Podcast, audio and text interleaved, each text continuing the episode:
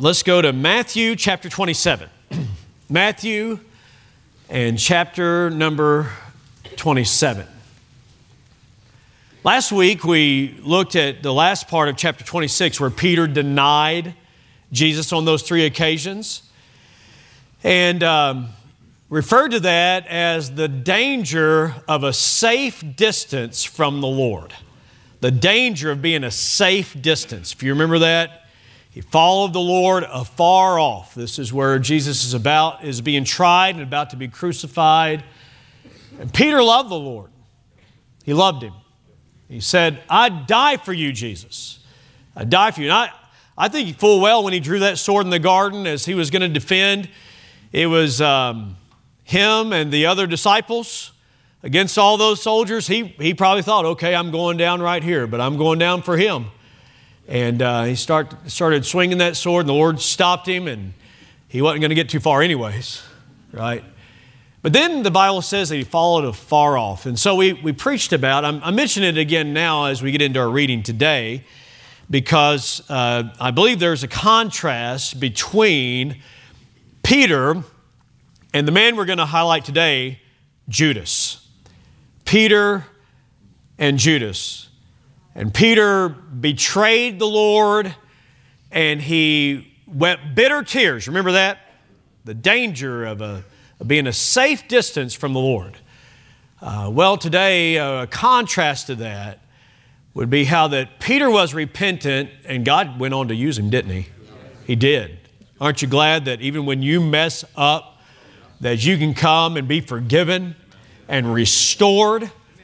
We're going to see that word repent here about Judas, but it's not the same as it was for Peter. Let's read about it now in Matthew 27.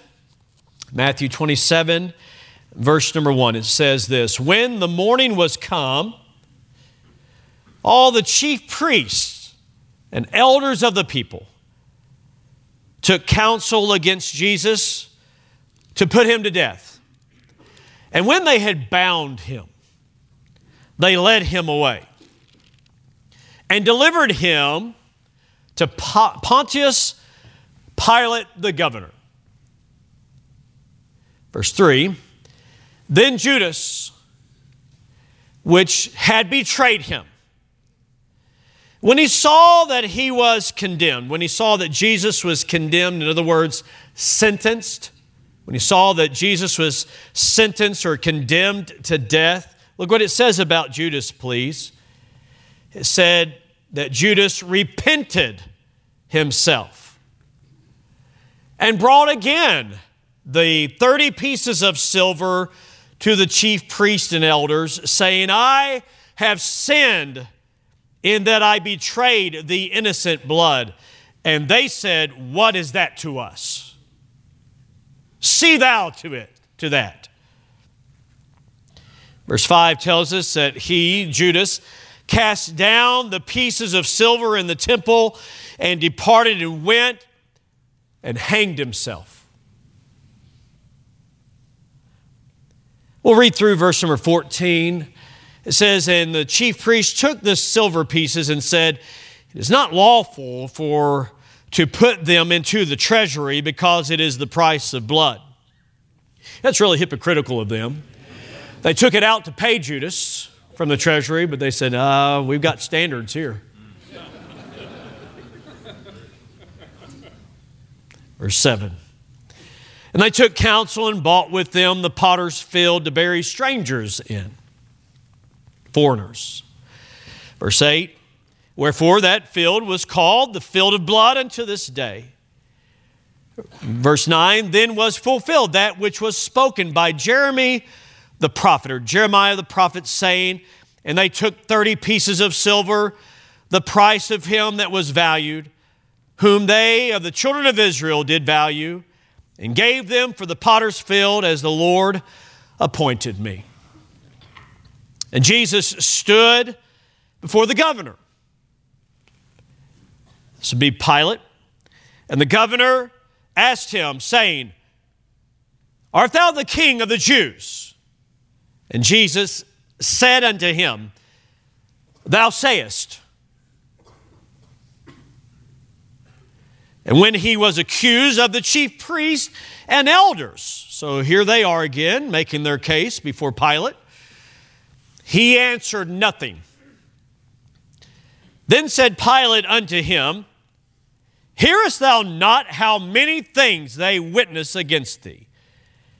And he answered him to never a word, insomuch that the governor marveled greatly.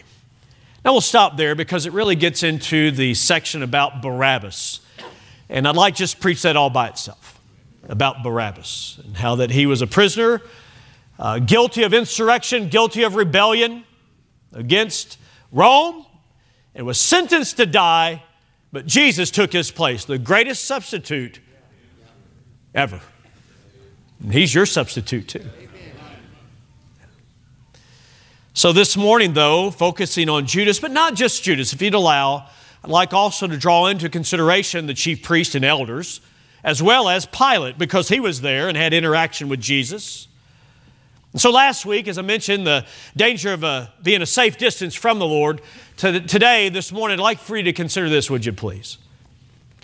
Close and yet eternally separated.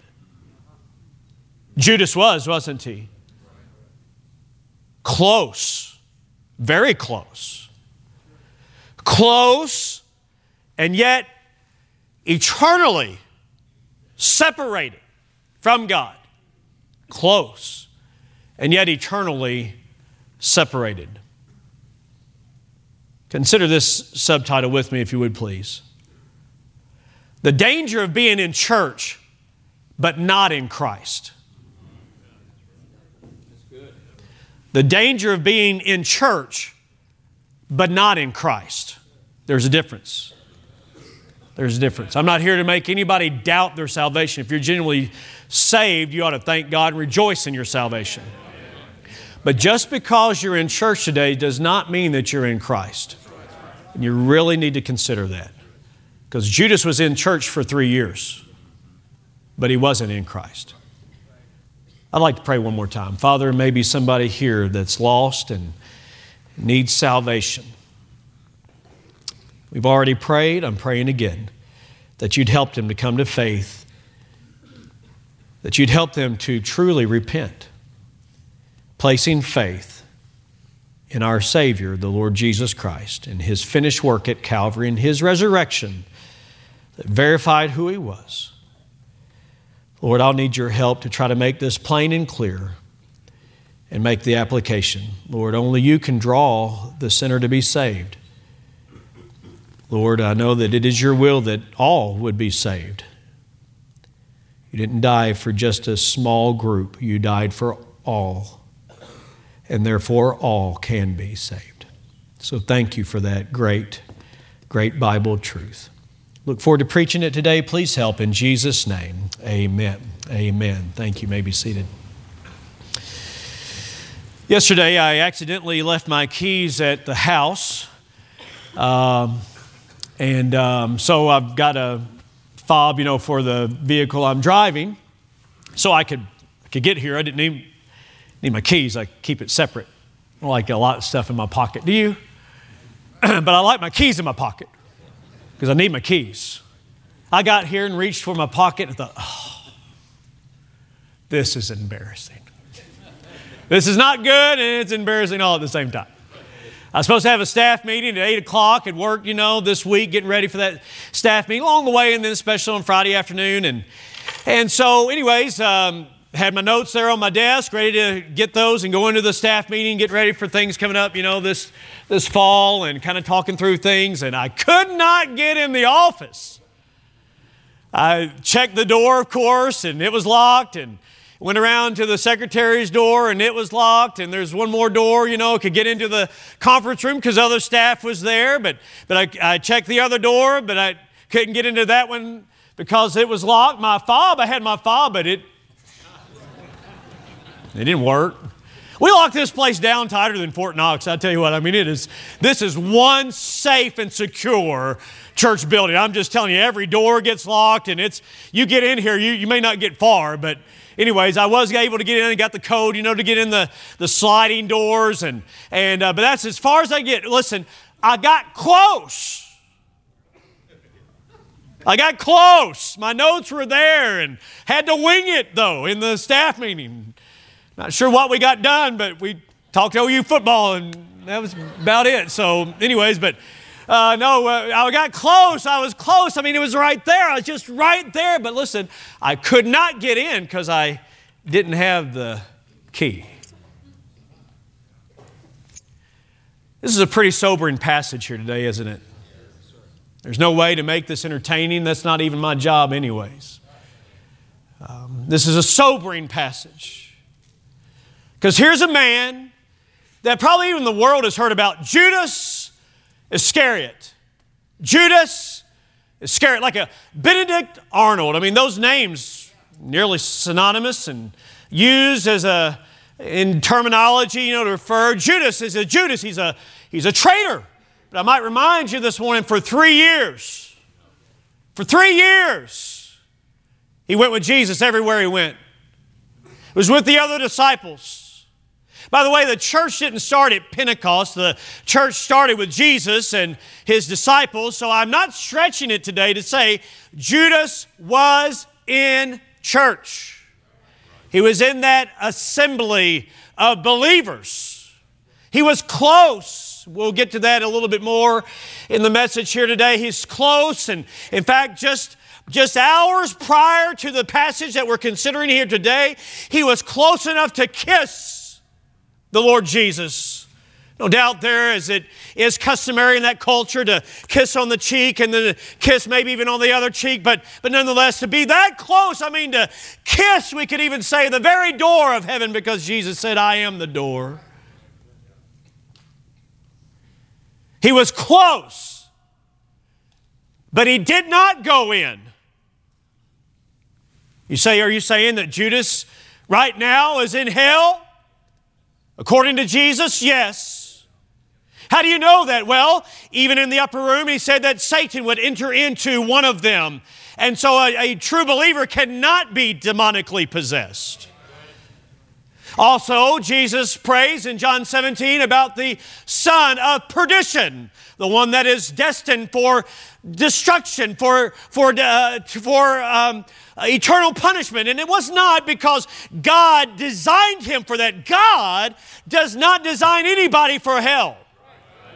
Hell was created by, for the devil and his angels, and, and God would save anybody that's here today and, and save you from hell. He does not, he does not, he did not die. Calvinism is false. Let me just go ahead and put that out there one more time. And Calvinism is false. Calvinism teaches that Jesus died only for a certain group, but he didn't die for everybody. No, the Bible says that God so loved the world that he gave his only begotten Son, that whosoever, and whosoever certainly means whosoever.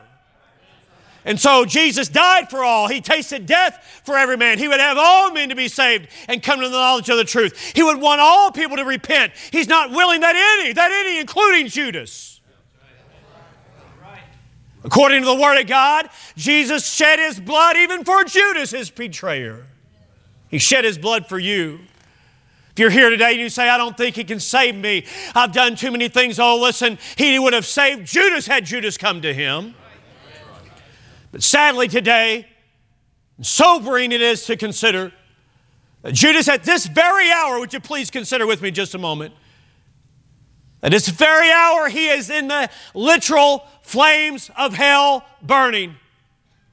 Yes, my friend, I can I must tell you, and I cannot tell you otherwise, and be true to the Word of God, that that that there is a heaven and that there is a hell in two literal places. And hell is a place of literal flames. It is not a place of, of your uh, imagination or, or some kind of a metaphorical suffering. It is not annihilation like a person goes in there and then they burn up and then they're done. No, listen, Jesus said about that rich man that went to hell, that in, in hell he lived lifted up his eyes, being in torment, and he cried out to Lazarus, and he cried out that he might just get a little drop of water because he was in the flames of hell. That's what Jesus said. You say, I don't think you ought to scare people. I don't think you ought to try to scare people into heaven. Hey, listen, our Savior preached about hell. Our Savior warned people about hell because it is a real place. And I realize that that is not popular preaching in today's economy, in today's world that's all about God is love. And yes, He is a God of love, but He also is a God of wrath. And we're sinners, and without Him, friend, you're in, a, you're in danger. I would not do my diligence. I would not do my work as a preacher of the gospel. And no Christian would do their work without telling somebody that, listen, there is a hell that you need to escape. And there's only one way, and that's through the Lord Jesus Christ. But thank God today you can be saved. Amen. You're in church, but that's not enough. You say, I've been baptized. That's not enough.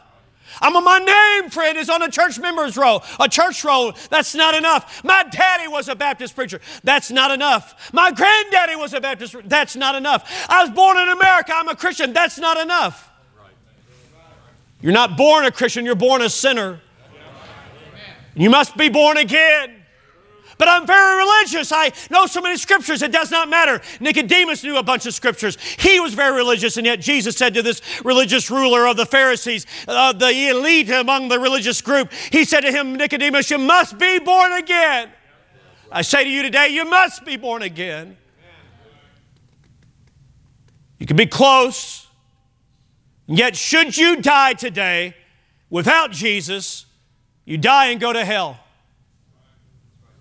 I don't say that with joy. In fact, I say that to cause everyone here to take this very seriously and not to put it off another day and say, well, I'll take care of that later. The Bible says that today is the day of salvation. The Bible says that we're not to boast ourselves of tomorrow because we don't know what another day may bring forth. I'd like to think that you're going to live many years. I'd like to think that I am going to live many years. I, I kind of like living, I'm kind of partial to it. How about you? Not a thing wrong with wanting to live. God made us to want to live. Hey, I thank God I, I, I eat so I can live.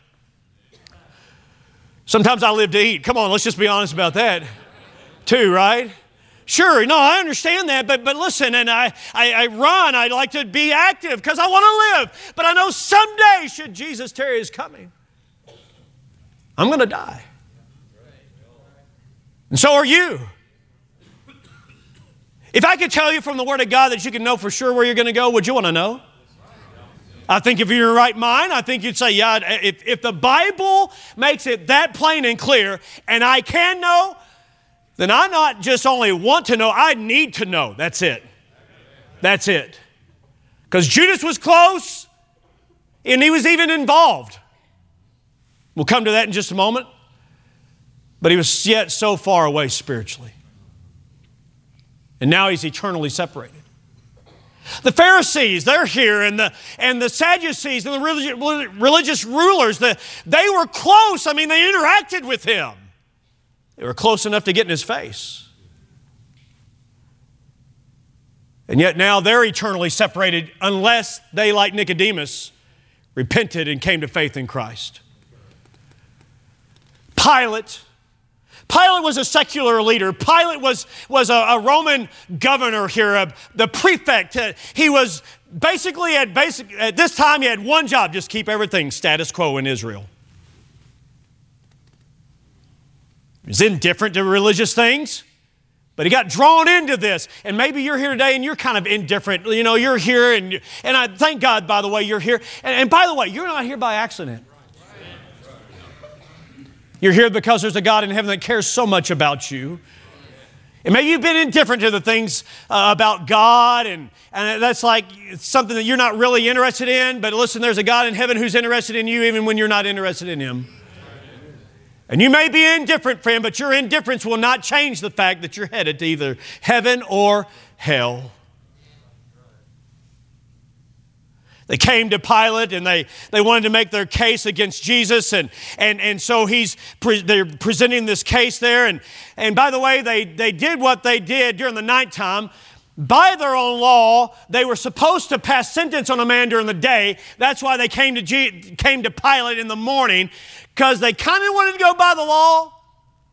But then technically, they could they would pass sentence on a man on this day, but they had to wait to the next day to crucify him or to see him executed, but they just kind of threw the law out because they didn't have time for all that. They wanted Pilate to hurry up, and they, they knew that they did not have the means by which, of their own accord, to bring Jesus to death.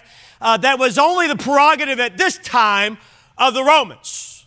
So they had to present the case that Jesus is against Rome. And the way that they chose to do that is to say he claims to be the king of the Jews. And thus, if he's claim, the king of the Jews, then there could be an uprising here. Pilate's in a tough spot because he's got to keep status quo. He's got to be in good cahoots with Emperor Tiberius at this point in time. And at the same time, he's kind of had a rough road with the Jews. We'll come to that next week. Come back next week. Would you do that? Two weeks from now, actually. No, next week. Next week will work. Yeah, let's do next week. Everybody able to be here next week? Let's do next week. Pilate was at this place where, where he, he is being presented. I just thought about it this way. Here he is being presented with Jesus, this insurrection leader. You know, when, when you've seen some of those individuals that are leading rebellions, uh, they're kind of like bold and brazen and, and, and just vocal. Jesus was not playing along with their scheme because he's not saying a word. He's not your typical rebel leader. Well, he didn't come to lead a rebellion. John gives us more account of this, we're not going to go into it at this, at this time, but, but here they are, all these groups that are there, all of them are close. Judas, just think of this. For three years, he's seen Jesus heal the blind, the lame, the deaf, the dumb. He has seen Jesus raise people from the dead. He saw him walking on water. He saw him take five little loaves and two fish and make a meal for 5,000 and then again for 4,000. And he ate some of it on the way home. Judas carried a to go box. Don't you know? How many sermons did Judas hear? He heard, oh my soul. Just think about this, dear folks, today. He was there to hear firsthand the Sermon on the Mount. Perhaps the greatest message ever preached. I mean, just a powerful message. And Judas was there listening to those messages. He heard message after message. He saw Jesus, and he saw this man coming down through the roof. As the, the press, there were so many people crowded in that service, and, and that they had to open up the roof and let this lame man down. And Jesus said, Your sins are forgiven you. Rise and walk. And the Pharisees, hey, wait a minute. They said this, wait a minute, only God can forgive sin. Right there.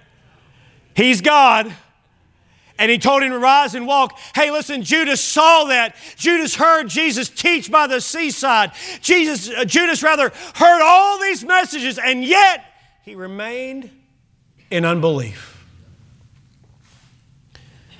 He betrayed Jesus for 30 pieces of silver.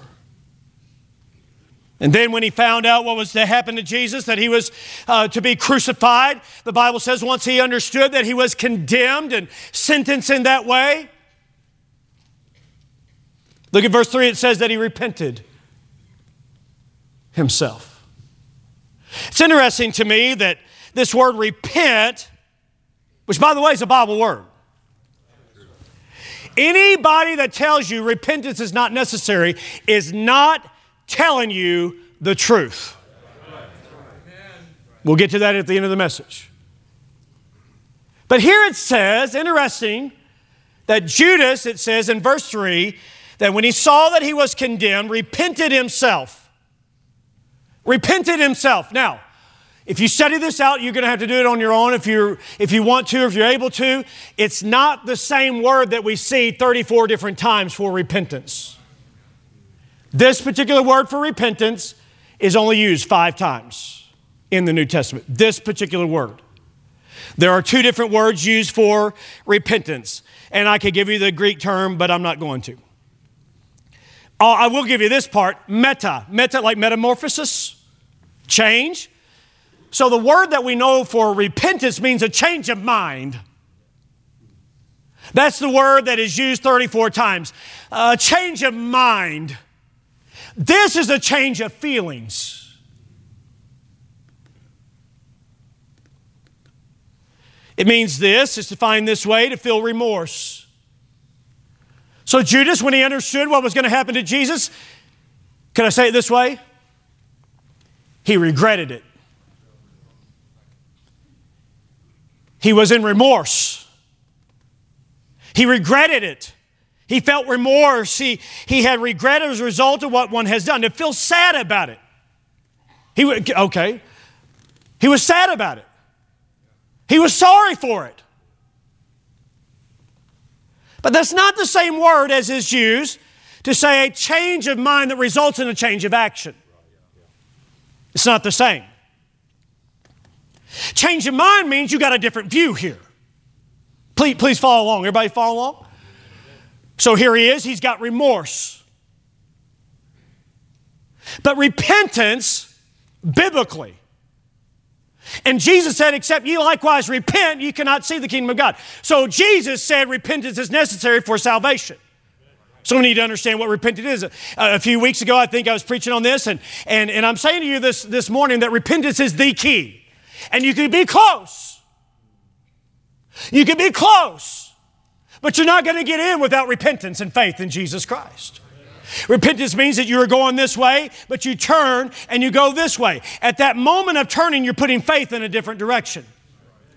Repentance and faith work so closely together, you can't really separate the two. Although repentance is that beginning part and faith is that action part as you put faith in someone else. And so repentance is necessary. But right here, the term means that he felt sorry about it. He regretted it. He had remorse. He was feeling bad for what he did. But I'm telling you today, listen, you can feel bad for something that you've done and yet not repent towards God. Oh, you need to get this this morning. May God help me right now to, to help everybody here to understand the difference between feeling bad for something that you've done and repenting in the sense of recognizing not only have I done something bad that I hate, but I am a sinner. That's different. That's different. Okay? You say, I think, preacher, you're going to have to make a little bit more of a case for me here. I, I, think it says right here that he repented. But would you listen to this? Look what he says in verse number four, okay? It says this He says he's repentant he, in the sense of being remorseful. And he says, I have what? Sinned. In that I betrayed innocent blood. I betrayed an innocent man. I've messed things up in a real bad way. I'm saying to you this morning that you could, you could be, you could feel bad for some act that you've done that has messed up your family, that has messed up your life, that has messed up somebody. You could feel bad about that and yet not be repentant in this, recognizing not only have I sinned, but I am a sinner. That's very different. He was close. But he could not get in just acknowledging, I've sinned, I, have betrayed an innocent man.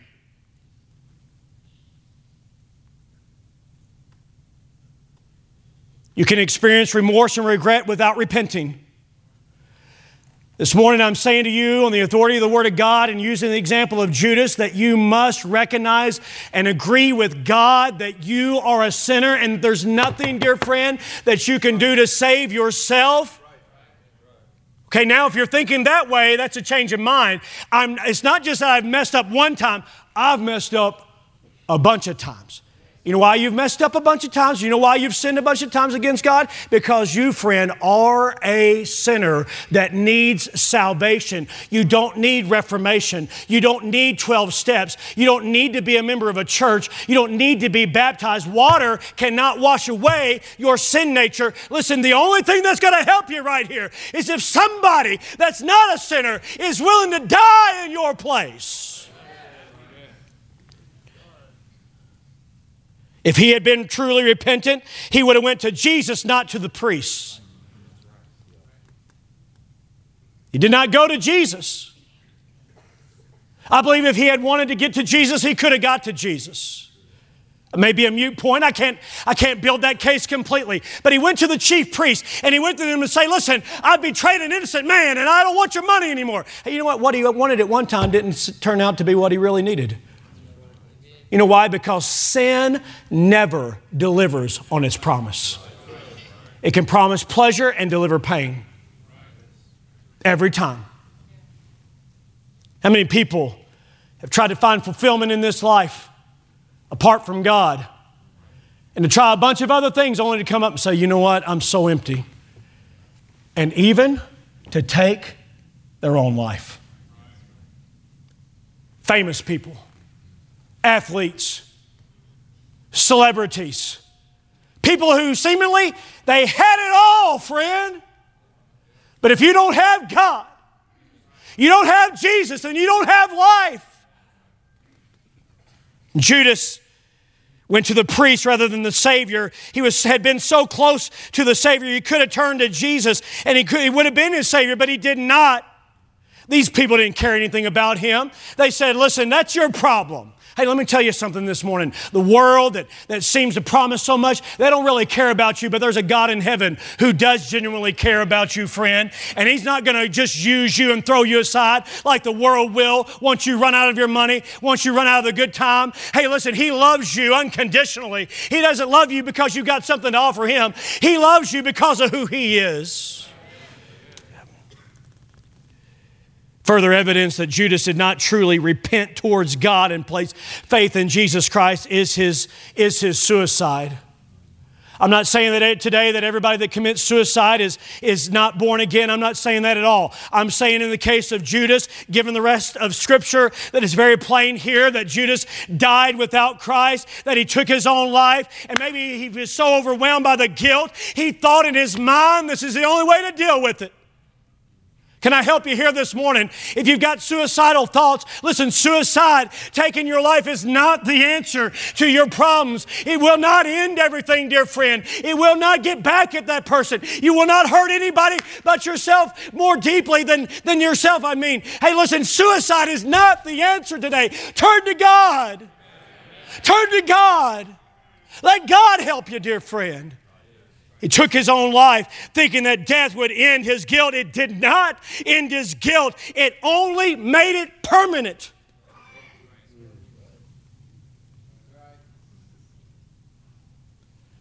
Now there's no hope for relief from the guilt. And now it's intensified.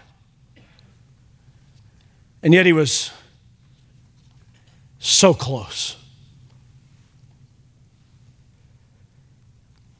Scribes and Pharisees. So close. Pilate. We're going to see that he's going to say, I find no fault in this man. There's nothing, of, nothing to lay to his charge. He's an innocent man. And yet he didn't come to terms with his own guilt. As far as we know, Pilate died without salvation. And yet he interacted with Jesus. He was so close. What I see in the scriptures here today is that Judas' life came to such a tragic ending because he never came to repentance. And your life will end in a tragic ending I'm not saying some accident. I'm not saying suicide. I'm not saying anything like that. I'm saying this if you die without Christ today, that will be tragic, truly tragic, when you have such an opportunity to trust Him as your Savior. But your life will end in a tragic ending if you do not come to repentance. A lack of repentance leaves you with guilt and despair. The only relief is to repent, turning towards God. I've already mentioned the centrality of the message of repentance in the gospel. When Jesus came on the scene, did he not preach, Repent, repent, turn to God?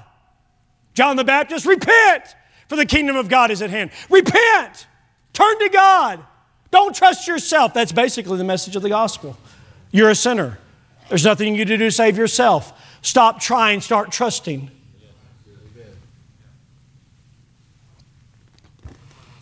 Jesus came to call sinners to repentance. He rebuked the cities that did not repent. He talked about the joy in the presence of God. He talked about God's joy, uh, about a sinner, a sinner rather, that would repent. He talked about the 12 disciples and sent them out to preach the message of repentance. It says in Luke 24 that repentance and remission of sins should be preached in his name among all nations, beginning in Jerusalem. On the day of Pentecost, Peter, who had been restored by God, stood and he boldly preached that you've crucified your Lord, but if you repent, he'll save you.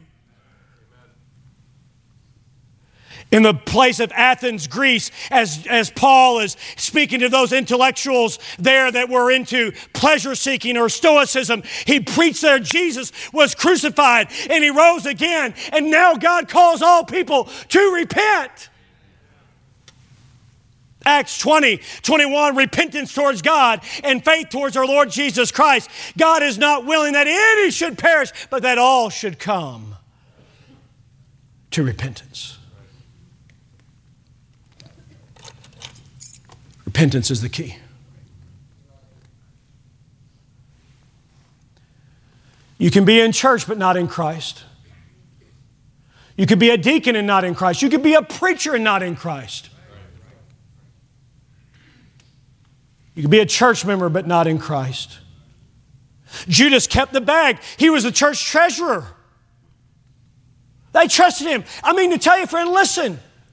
Whenever Jesus said, One of you is going to betray me, nobody pointed fingers at Judas and said, It's got to be him.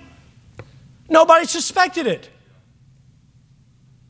Again, I'm not here to cause anybody to, to doubt your salvation, but listen, I am here to cause you to think have you been born into God's family? Have you trusted Him as your Savior? Or are you just kind of putting this off to another time? Or are you trusting something or someone other than Christ? If so, God's calling to you to repent of that.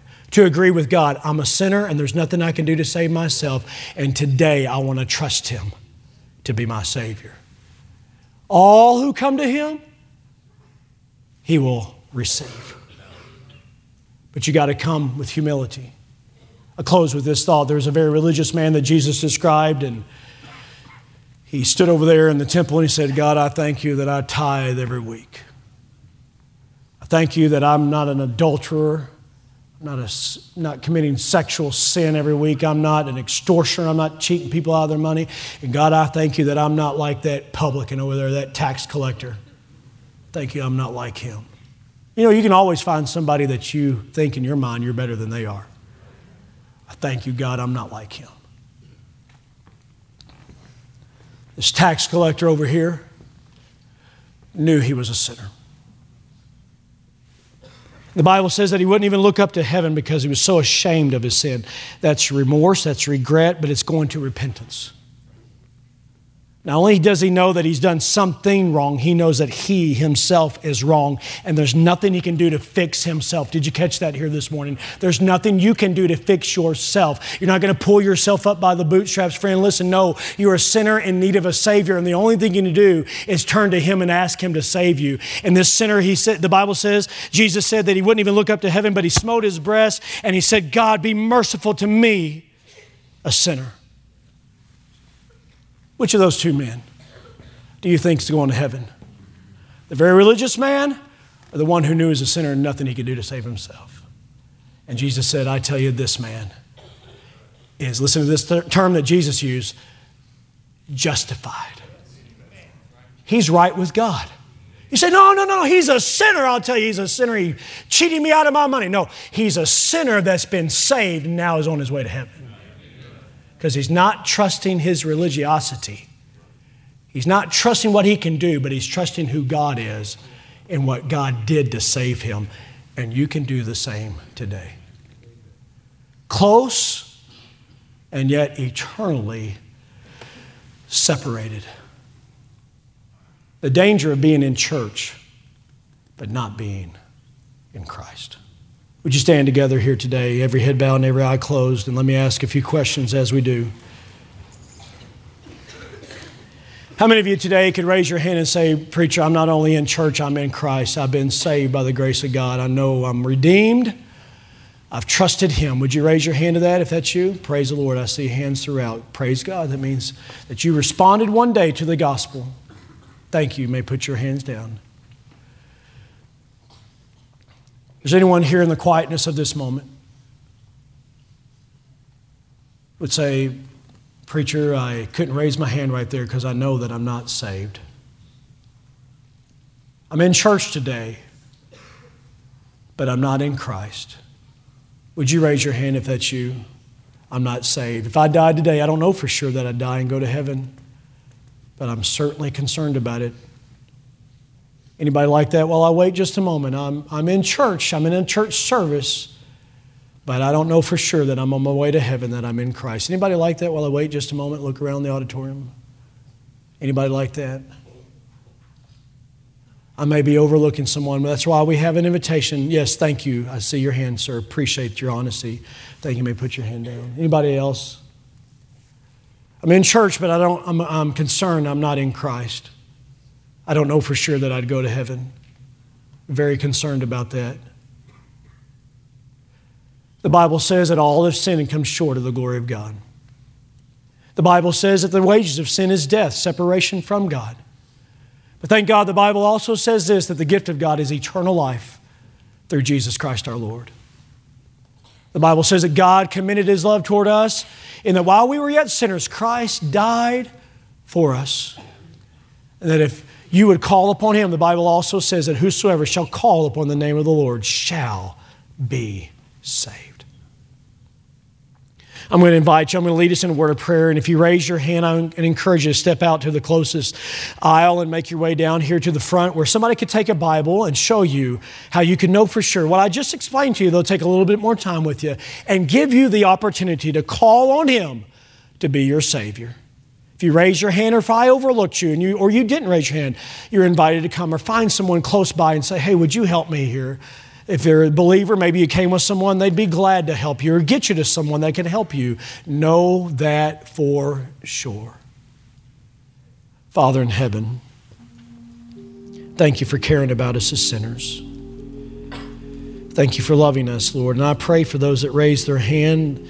Pray for the individual that raised, raised his hand. I pray for anybody else that I've overlooked, God. I know you know the hearts of men and you know what it is to be in church but not in Christ. Oh, would you help? With eternity in view, dear God, would you help here this morning?